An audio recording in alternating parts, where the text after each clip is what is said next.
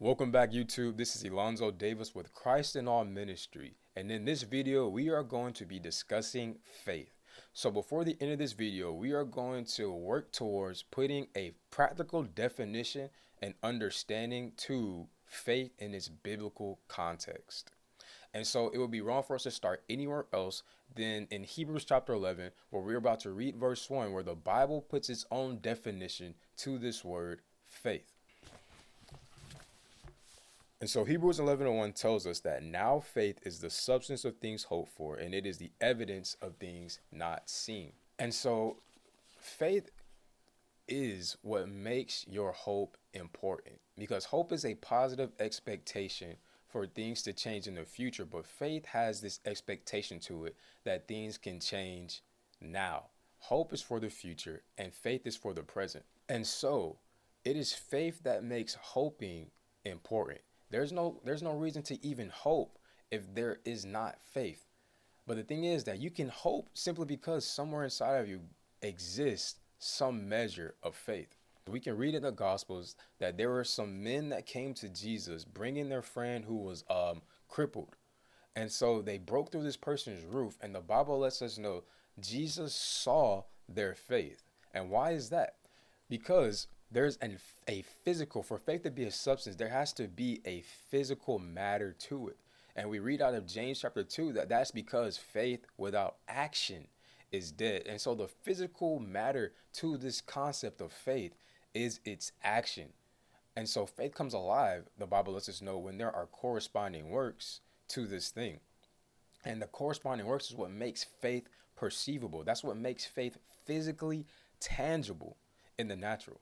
And so we can't see why these people are acting, or we can't see the reason why, I'll say, these people are taking these actions. You might not be able to perceive that, but what you can perceive is the action. And so, continuing on reading, it says that for by it the elders obtained a good report. Through faith, we understand that the worlds were framed by the word of God, so that things which are seen were not made of things which do appear. This falls in line with what we read out of John chapter 1, where it says that in the beginning was the Word, and all things that were made were made by it.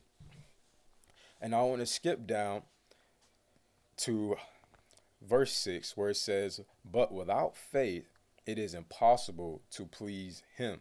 Now, Him here is referencing God Himself. And so it says, Without faith, it's impossible to please the Lord. And so, in order to please the Lord, then we have to have faith. Continuing on reading with the verse, it says, For he that comes to God must believe that God is.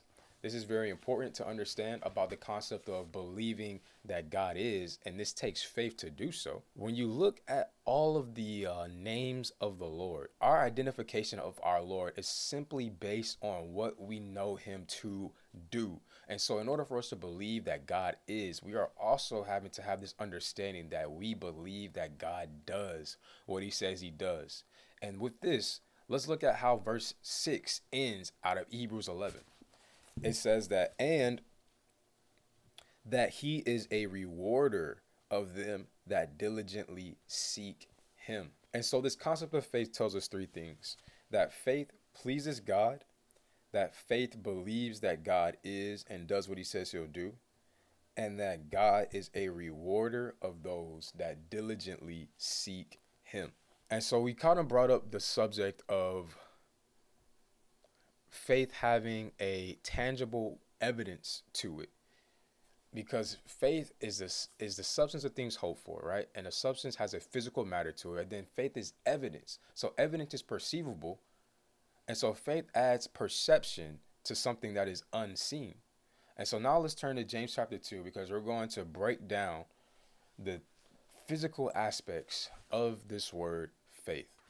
We're starting in verse 1. It says, My brethren, have not the faith of our Lord Jesus Christ, the Lord of glory, with respect of persons. So he's letting us know that there is no favoritism to the faith. It says, For if there come unto your assembly a man with a gold ring and good apparel, and there comes also a poor person in vile clothing, and you have respect to the person wearing the gay clothing, and say to him, Sit thou here in a good place, and say to the poor, Stand thou there, or sit here under my footstool, are you not then partial in yourselves and are become judges of evil thoughts? Hearken, my beloved brethren, have not God chosen the poor of this world, which have God not chosen the poor of the world, rich in faith, and heirs of the kingdom, which he hath promised to them that love him? But you have despised the poor. Do not rich men oppress you and draw you before the judgment seat? Do not they blaspheme that worthy name by which you are called? If you fulfill the royal law according to the scripture, you shall love your neighbor as yourself, you do well. But if you have respect to persons, you commit sin and are convinced of the law as transgressors. For whosoever shall keep the whole law and yet offend in one point, he is guilty of all. For he have said, Oh, for he that said, Do not commit adultery, said also, Do not kill.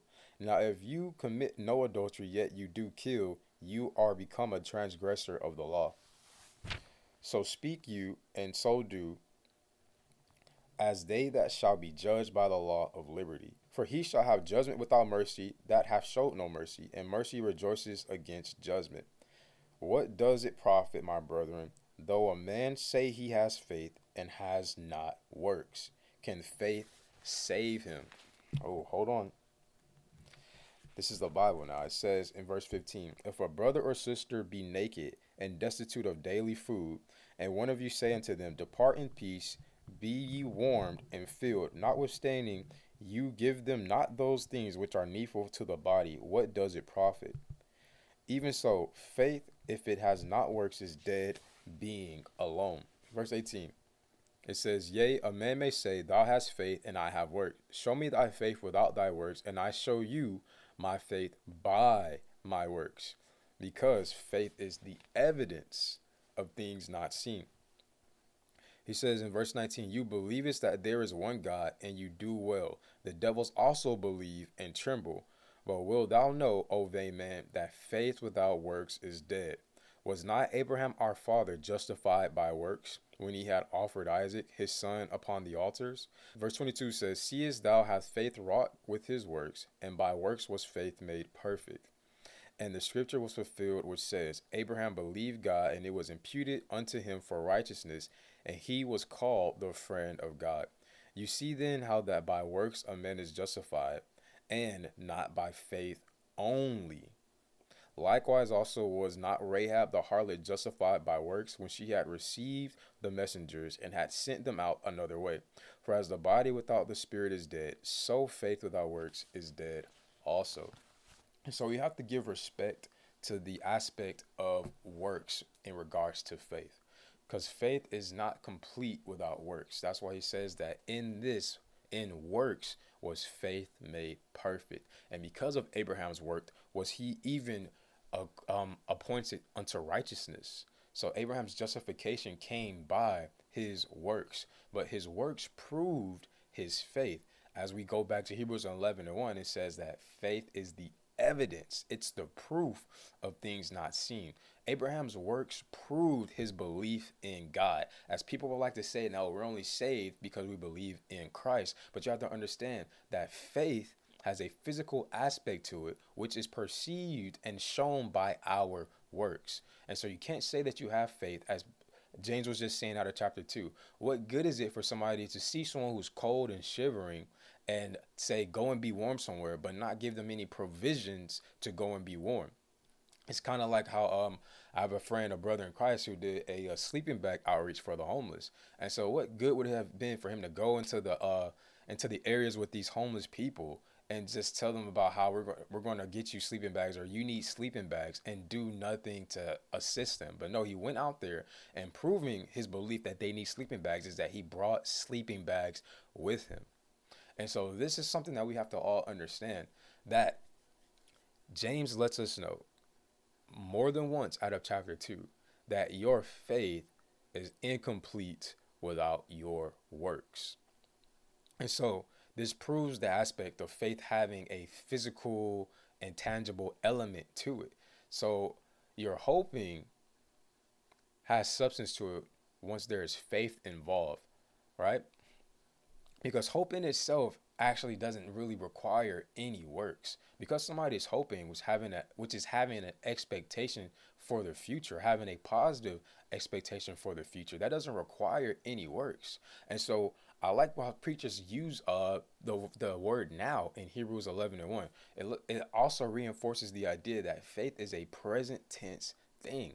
Now faith. And so we have to say this now faith because if faith is dead without works, it requires works to be done here in the present. And so I want to um expound upon something that we see in the Bible when it comes to faith is that you can actually see faith because faith is dead without works and works are the part of faith that you can actually see with your eyes. And so I want you to turn with me to Mark chapter 2 and let's read the story of when Jesus saw their faith.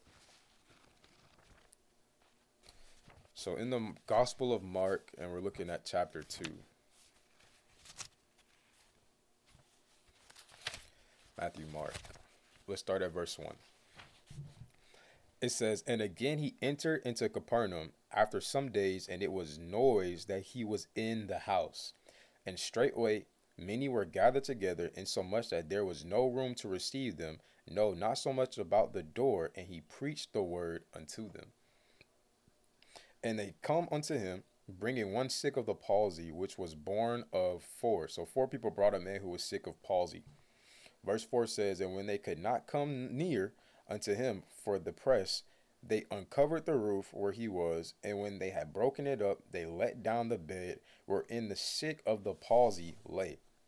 Verse 5. Here it is. It says, When Jesus saw their faith. Look at that. And so we can't necessarily put faith into the spiritual realm and keep it there. We do know that faith is based on the word of God. But what we just read out of James chapter 2 is that faith has works to it. And this is, uh, it reinforces the idea that faith is evidence, faith is proof. It reinforces the idea that faith is substance, which is a physical element that is tangible. It's the working of your faith that is perceivable. And so, what did Jesus see? Their faith. Well, what was their faith? that they brought their friend to him who could heal their friend.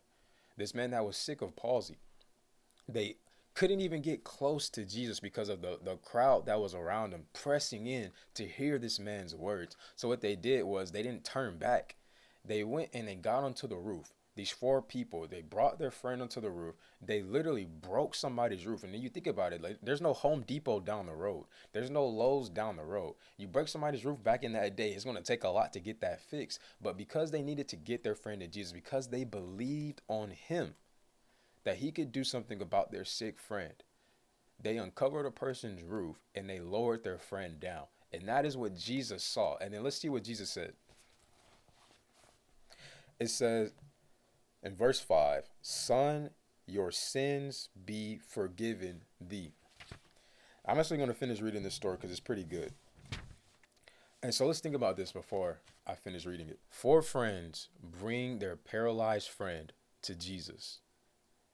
They climb up to a roof to get away from the crowd, to get to Christ. They break the roof open and they lower their friend down. This man needs to be healed. He needs to be able to get up and walk. And what is Jesus' response to seeing their faith? He looks at that man who's sick of palsy and says, Son, he's identifying him as a Jew. The Jewish people are the ones that Jesus came for in the flesh. Those that need, he needed to come to so that they would reject him and ultimately open up space for the Gentiles to then be engrafted. But he says to this son of Abraham, your sins are forgiven. This man is sick, and Jesus says, Your sins are forgiven. Let's keep reading. It says in verse 6 But there was certain of the scribes sitting there and reasoning in their hearts. So they didn't say this. It says, Why does this man thus speak blasphemies? Who can forgive sins but God only? And immediately when Jesus perceived in his spirit that they so reasoned within themselves. So he got a word of knowledge about what was going on in the hearts of these men. Verse uh, 8 says, Jesus said unto them, Why reason you these things in your hearts? whether it is easier to say to a sick of the palsy, Thy sins be forgiven thee, or to say, Arise and take up thy bed and walk. Consider that. What's easier to say to somebody who's coughing up blood? Your sins are forgiven, or be healed from coughing up blood. It's easier to say your sins are forgiven. And so this is the concept that Jesus is questioning right now. That he got this word of knowledge about what they were asking inside of them. He says, Well, really consider what's easier to say. Jesus said the easier thing to this uh this man sick of the palsy. He said, Your sins are forgiven. And he finishes by saying this in verse 10 But that you may know that the Son of Man has power on earth to forgive sins, he saith to the sick of the palsy. So he turns to the man and he says, I say unto you, arise and take up your bed and go thy way into your house. And immediately, hallelujah, he arose, took up the bed, and went forth before them all, insomuch that they were all, they were all amazed and glorified God, saying, We never saw it on this fashion. Look at that. And so, what just happened here was that Jesus proved one thing majorly and two concepts about this one thing. That, as we know, that um, or we should know that Jesus' mission statement was that he had come to seek and to save the lost. So he brought about salvation. And we know that salvation is received, and upon being received, your sins are forgiven. You're washed clean of all of your iniquity, and God gives you a clean slate. You start fresh, you start brand new. And so, when this man who was sick came to Jesus, Jesus let him know, Your sins are forgiven. And so that also implies that this man was even sick because of sin in his life. And so as Jesus saved this man, as Jesus brought the ministry of deliverance, as they said even themselves, to a new fashion, right? Not only were his sins forgiven, here's the point this man was also healed. And Jesus says that in me telling this man to get up and walk, it proves that I have the power to forgive sins. Because he began by saying, Your sins are forgiven. And so, because these men questioned in their heart, can he forgive sins? It didn't change the fact that Jesus already said, Your sins are forgiven. And because his sins were forgiven, he could get up and walk. Why is that? Well, the Bible says in Proverbs 26 and 2 that the curse cannot come without a cause. And lo and behold, if you will read out of Deuteronomy chapter 28, verse 15, all the way to the end, 60 something, every single verse has to do with the curse. And so the curse deals with sickness, the curse deals with oppression, the curse deals with captivity, it deals with bondage, it deals with lack, it, it deals with civil disorder.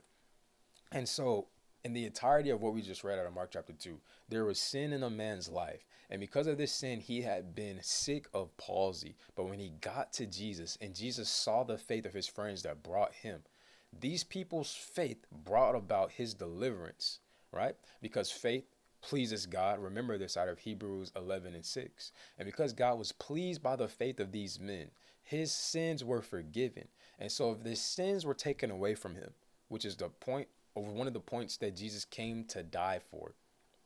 If his sins were taken away from him, the reason for him being sick was gone. So now there's no more reason for him to still be sick of the palsy. Are we understanding this? So when Jesus spoke and said, Your sins are forgiven, what had to also leave was his sickness because salvation is incomplete without healing. Because if salvation, as we all understand it, is a wiping away of your sins. You have to understand that sin brings this thing called a curse. People are cursed because of sin in their life. And so, if they are uh, welcoming access ticket for the curse is sin and it's taken away, then what's next? The thing that has to go is the curse. The sickness has to go. The oppression has to go. The civil unrest has to go. The the bondage has to go. And I just love actually that this brings up what Jesus says he was anointed to do in Luke chapter 4. He's, uh, it says that in verse 18 that the Spirit of the Lord has anointed me to preach the gospel to the poor. It, it, it anointed me to heal the brokenhearted, to preach deliverance to the captives. And so this man was captive to this sickness. It also says, and recovering of sight to the blind, to set at liberty those who are bruised, to preach the acceptable year of the Lord. And he says, Today this is fulfilled in your ears. You can believe on this today. And that is the aspect of faith. Is faith is present tense. For you to be in faith means that you have a present state of being of believing and acting on the word of God. And so we know out of John chapter 1, Jesus was this word of the Lord that in the beginning was the word, the word was God, and the word was with God. And this word became flesh and dwelt among us. Speaking of Christ himself, because these men believed on Christ, or in other words, because these men believed on the word, they took action. And that's when faith came alive. And once Jesus saw these men's faith, salvation in completeness when faith became complete, salvation became complete. Hallelujah. And we know that works complete our belief, or works complete our faith. And when Jesus saw that their faith was complete, he did a miraculous work of completion. Hallelujah. And therefore, this man received salvation. He received forgiveness of sin and he received his healing. In the same fashion that faith without works is incomplete, as we read out of James chapter 2, that works complete our faith, works perfect our faith. Salvation without wholeness, salvation without healing, salvation without deliverance is incomplete also. And so this event does bring to mind how we can often see that things of faith are harder to say. I'm sure all of us can relate to trying to encourage somebody with the word of God, and they kind of just contrast or rebuttal. Every response that they have is a but. And um, this is what draws the line between faith and hope, because hope is a positive expectation, yes, but it leaves it into this realm of like the far out or non specific future. Whereas faith says within itself, I desire a change to happen now. And so when we get past this idea of looking silly or wondering or worrying about what people might say, we can step into this realm of faith that takes practical actions and yield impractical results. And this idea of seeing faith, faith having this perceivable element to it is even echoed in Acts chapter 14. And I want you to turn with me there. Let's read about what happened when Paul was preaching in Lystra. So Matthew, Mark, Luke, John, Acts. It says, And it came to pass in Iconium that they went both together into the synagogue of the Jews, and so spake that a great multitude, both of the Jews and also the Greeks, believed. Hallelujah. But the unbelieving Jews stirred up the Gentiles and made their minds evil affected against the brethren. Long time therefore abode they, speaking boldly in the Lord, which gave testimony unto the word of his grace, and granted signs and wonders to be done by their hands. Oh, hallelujah. But the multitude of the city was divided, and part held with the Jews, and part with the apostles. And when there was an assault made both of the Gentiles and also of the Jews with their rulers to use them despitefully and to stone them, they were aware of it and fled into Lystra and Derbe, cities of Lycaonia, and unto the region that lieth round about. And there they preached the gospel. And there sat a man at Lystra, impotent in his feet, being a cripple from his mother's womb, who never had walked. The same heard Paul speak, who steadfastly beholding him and perceiving that he had faith to be healed. Ooh, perceiving that he had faith to be healed. It says in verse 10 said with a loud voice, Stand upright on thy feet. And he leaped and walked. So Paul saw something in this man at Lystra. And so let's go back to Hebrews 11 and 1. What is faith? Well, the latter says that faith is evidence of the unseen, and the former says that faith is a substance. And so there is a perceivable element of faith as well as a tangible element of faith. And this is what we see in Mark chapter 2 with the crippled man, and even in Acts 14 with this crippled man again from birth.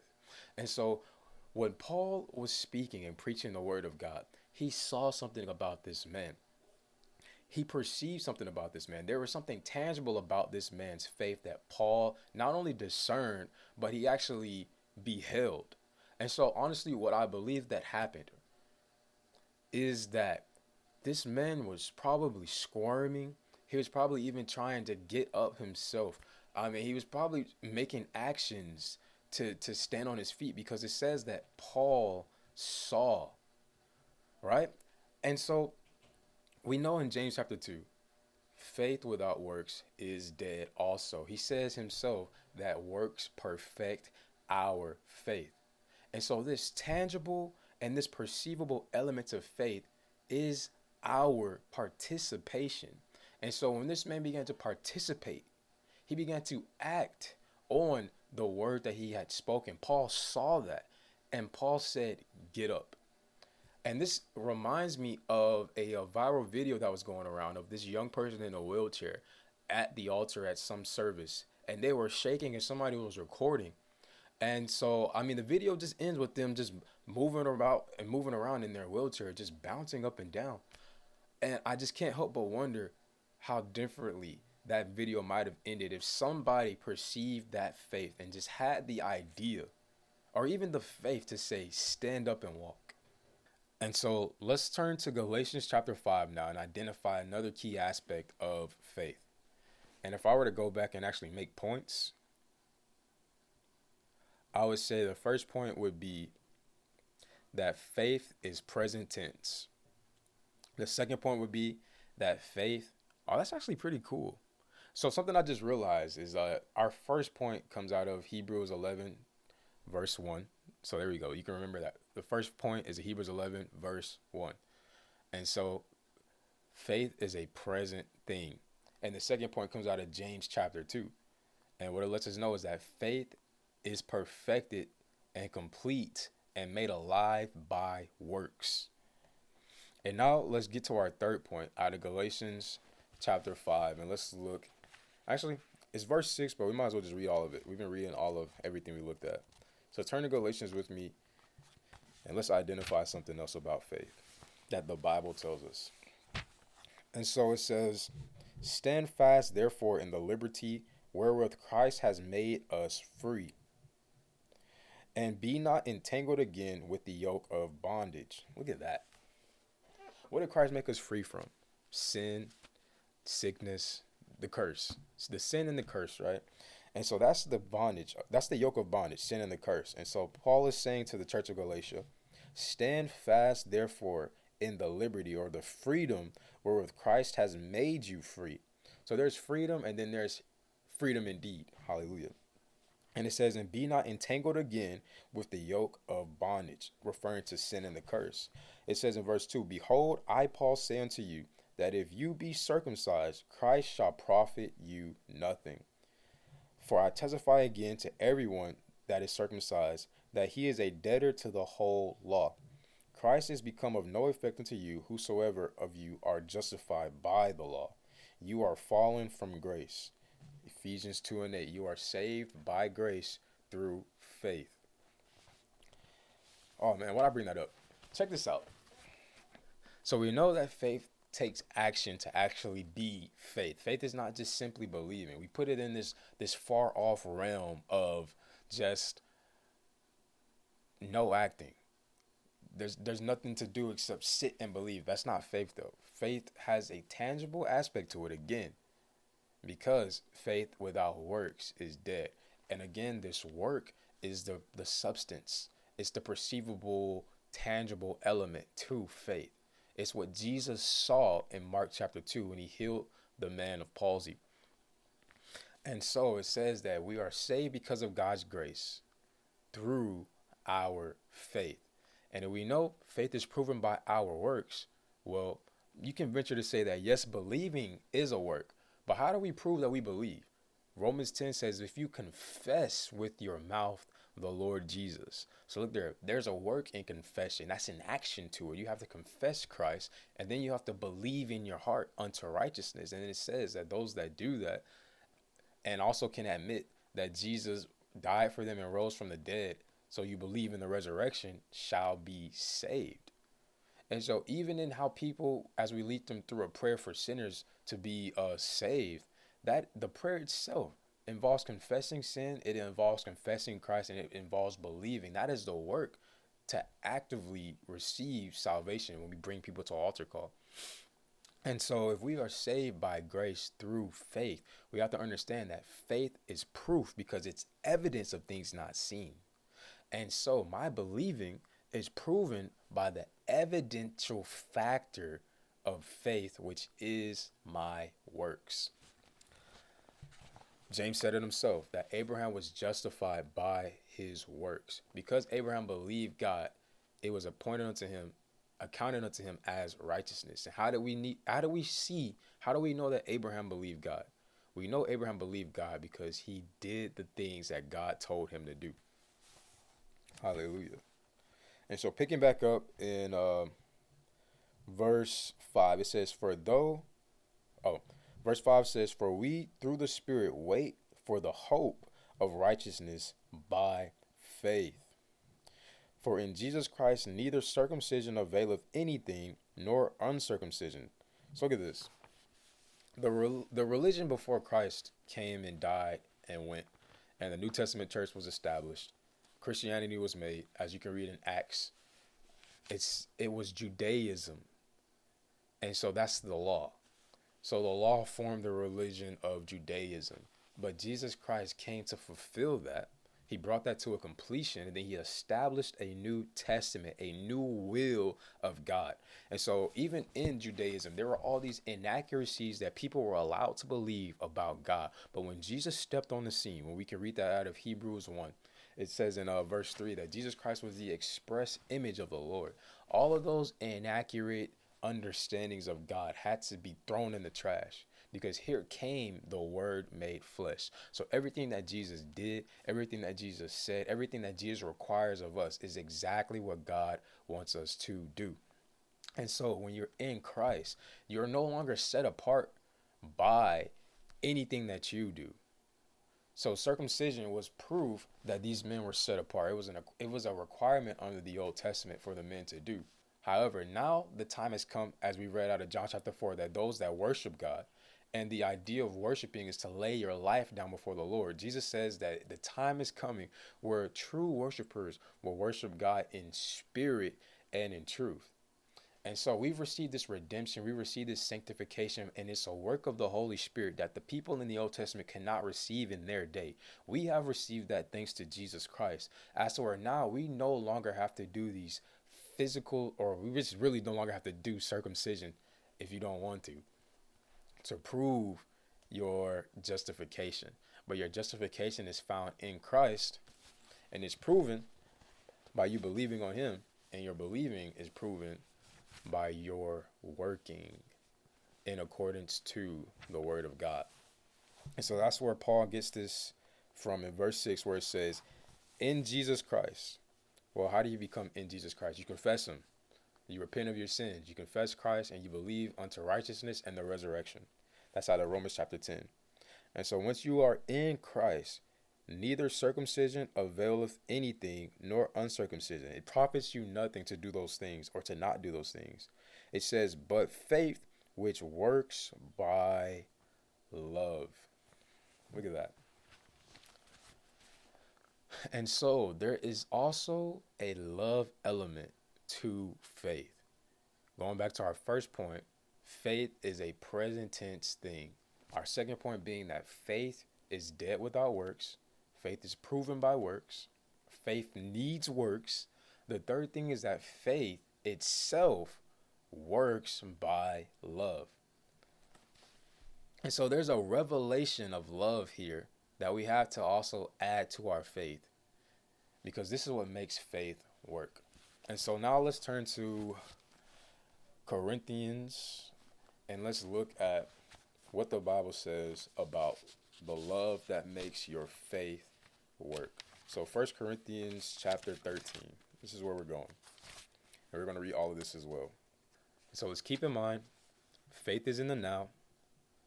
Faith requires works to be perfected.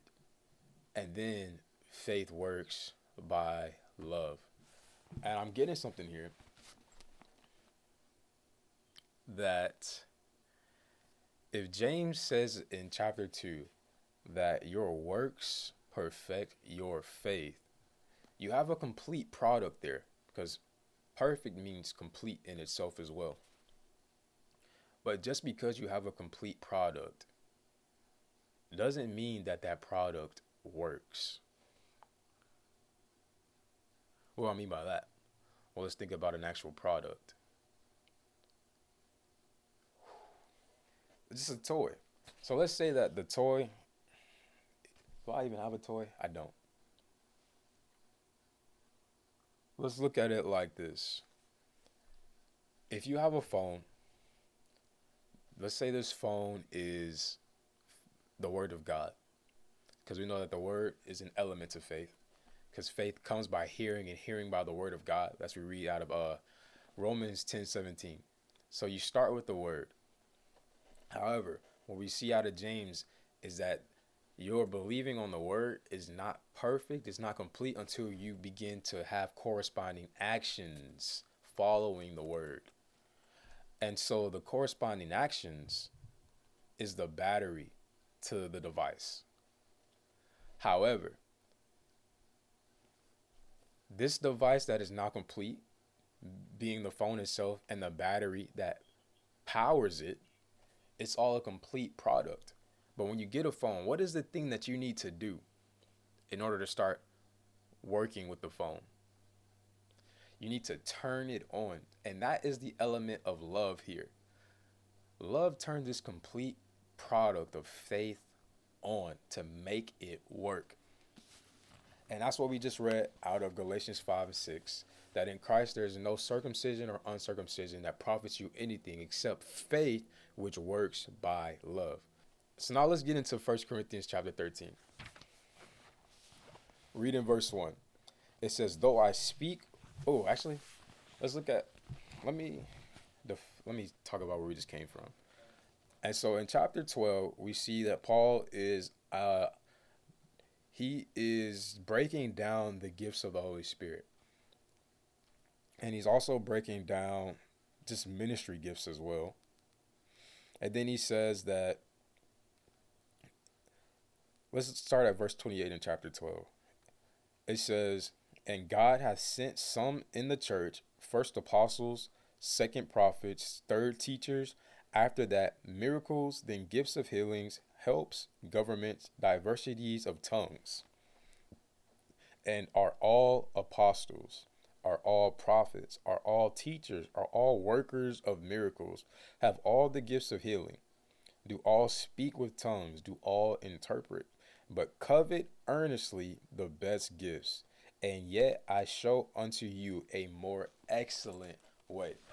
And so chapters and verses didn't actually come to the scriptures until we got the English version of it, which just makes the breakdown in a chronological order uh, more readily and easily and then you can go and you can um you know find a verse quicker. It's like having a table of contents in the middle of an actual book, or in the middle of the actual story of a book. And so, if we were to read this in its intended matter, Paul is flowing right into chapter 13. And so, when he says out of verse uh, 31 in chapter 12, that I show you a more excellent way, what we are about to read is this more excellent way to covet earnestly the best gifts. And so these gifts of the Spirit all come by faith. And remember, we just read our Galatians 5 and 6 that faith works by love. So, in order to earnestly covet, in order, in order to diligently seek to receive the reward, you have to understand that the best way to do so is to have this understanding of love because love makes your faith work. Love turns the battery on that turns the device on so that you can begin to work it. And so in verse 1 of chapter 13, it says, Though I speak with the tongues of men and of angels and have not charity, this is the word agape. It says, I am become a, as a sounding brass or a tinkling cymbal. So you're just making noise. If even if you do spiritual things and you don't have love, you're just making noise. You're no good to anybody. It says, And though I have the gift of prophecy and understand all mysteries and all knowledge, and though I have all faith so that I could remove mountains and have not love, I am nothing. Look at that. And so it says in verse 4 well, these are the aspects of love. It says, Love suffers long and is kind. It does not envy, love vaunteth not itself, and is not puffed up. It says, It does not behave itself unseemly, or seeks her own. It is not easily provoked, and it thinks no evil. It does not rejoice in iniquity, but it rejoices in the truth. It bears all things, believes all things, hopes all things, and endures all things. Charity never fails, but whether there be prophecies, they shall fail. Whether there be tongues, they shall cease. Whether there be knowledge, it shall vanish away. For we know in part, and we prophesy in part. But when that which is perfect is come, then that which is in part shall be done away. And so look at that. He's saying that which is perfect is come. Well, what is that which is perfect? He's talking about the return of Jesus Christ, who is now ascended to the right hand of the Father in heaven, has now been glorified back into his godliness, his omnipotence, his omnipresence, and his omniscience that he took off to be formed in the likeness of a man and come down to die for people that did not love him, sinners, for the salvation of humankind and for the, uh, what is the word? We have all been, and for the reconciliation of mankind back unto God the Father, which is a work that he gave to his disciples, us. And so it says, when that which is perfect is come, all of these things will cease. And you know why? Because when you go to heaven, we're no longer going to need words of knowledge and words of wisdom. We're no longer going to need prophecy. We're going to be in the presence of God Himself. We're no longer going to need tongues. There's going to be one tongue. We no longer are going to need anything in part because we'll all be fully complete, even having received our immortal bodies once we go to heaven. And so now in this time, we need these things to be, to be able to function and do the work that we have to do. But the work ends, as far as we know it, once we get to heaven. And who knows really what's next? Because the work for this time comes to an end, but who knows what the work is for that time? Once we all enter into perfection for eternity. And so, picking back up in verse 11, it says, When I was a child, I spake as a child. I understood as a child. I thought as a child. But when I became a man, I put away childish things. It says in verse 12, For now we see through a glass darkly, but then face to face. Now I know in part, but then shall I know even as also I am known. And now abideth. Oh, this is good. Verse 13 says, And now abides faith, hope, and charity. These three, but the greatest of these is charity. That's so good. Because what we know about hope is that the, the importance of hope is actually faith. What we just learned about faith out of Galatians 5 and 6 is that faith works by charity, it works by love. And so the most important thing about all of this is the love aspect to it because you need your your faith to work in order to actually add substance to what you're hoping for. There's one more thing that we need to identify about love. So let's turn to John chapter 14 before we move on. Matthew, Mark, Luke, John, chapter 14.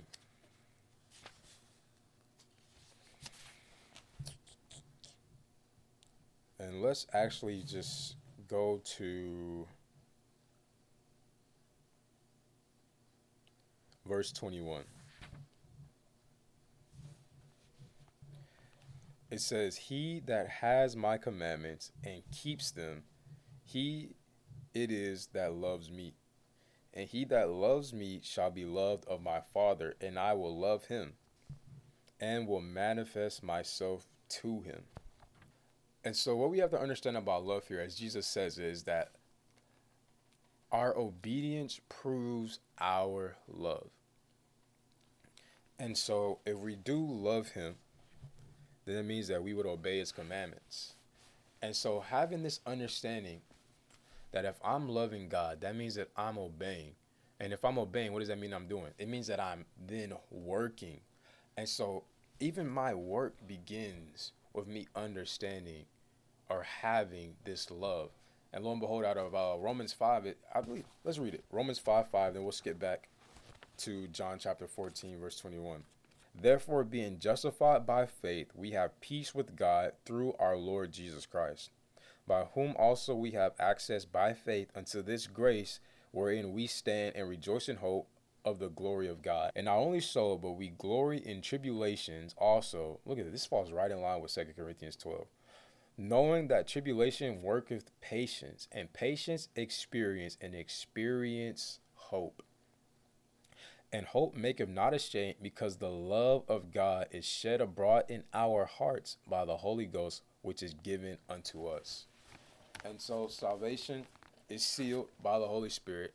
Jesus Christ interceded on our behalf so that we could then receive the Holy Ghost. And one of the things that the Holy Ghost gives us is love.